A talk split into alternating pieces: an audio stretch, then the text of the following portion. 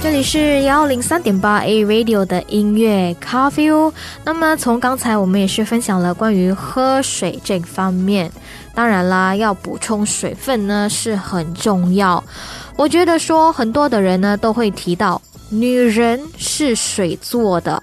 因为感觉女性嘛都会很爱哭啊，但其实男性、女性都是水做的啦。就如刚才我们说到嘛，每一个人身体的百分之六十到七十其实都是水分，而这个部分呢是不分男女的。因此，水它其实参与了我们身上大大小小的运作，比如。第一，它帮助我们的身体里血液、血浆的构成；第二呢，是有助于吸收我们吃进身体里的营养成分；第三，我们身体里各个部位都会需要氧气 （oxygen），对吗？而水就是最好的运送源了。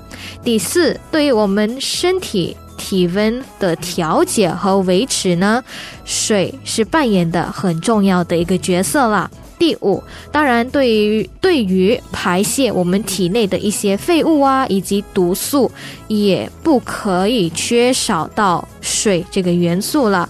那最后一个要说到的第六，水呢也是参与了我们身体的新陈代谢等等。那怎样才是喝水的正确方式？是应该等到口渴之后再喝水吗？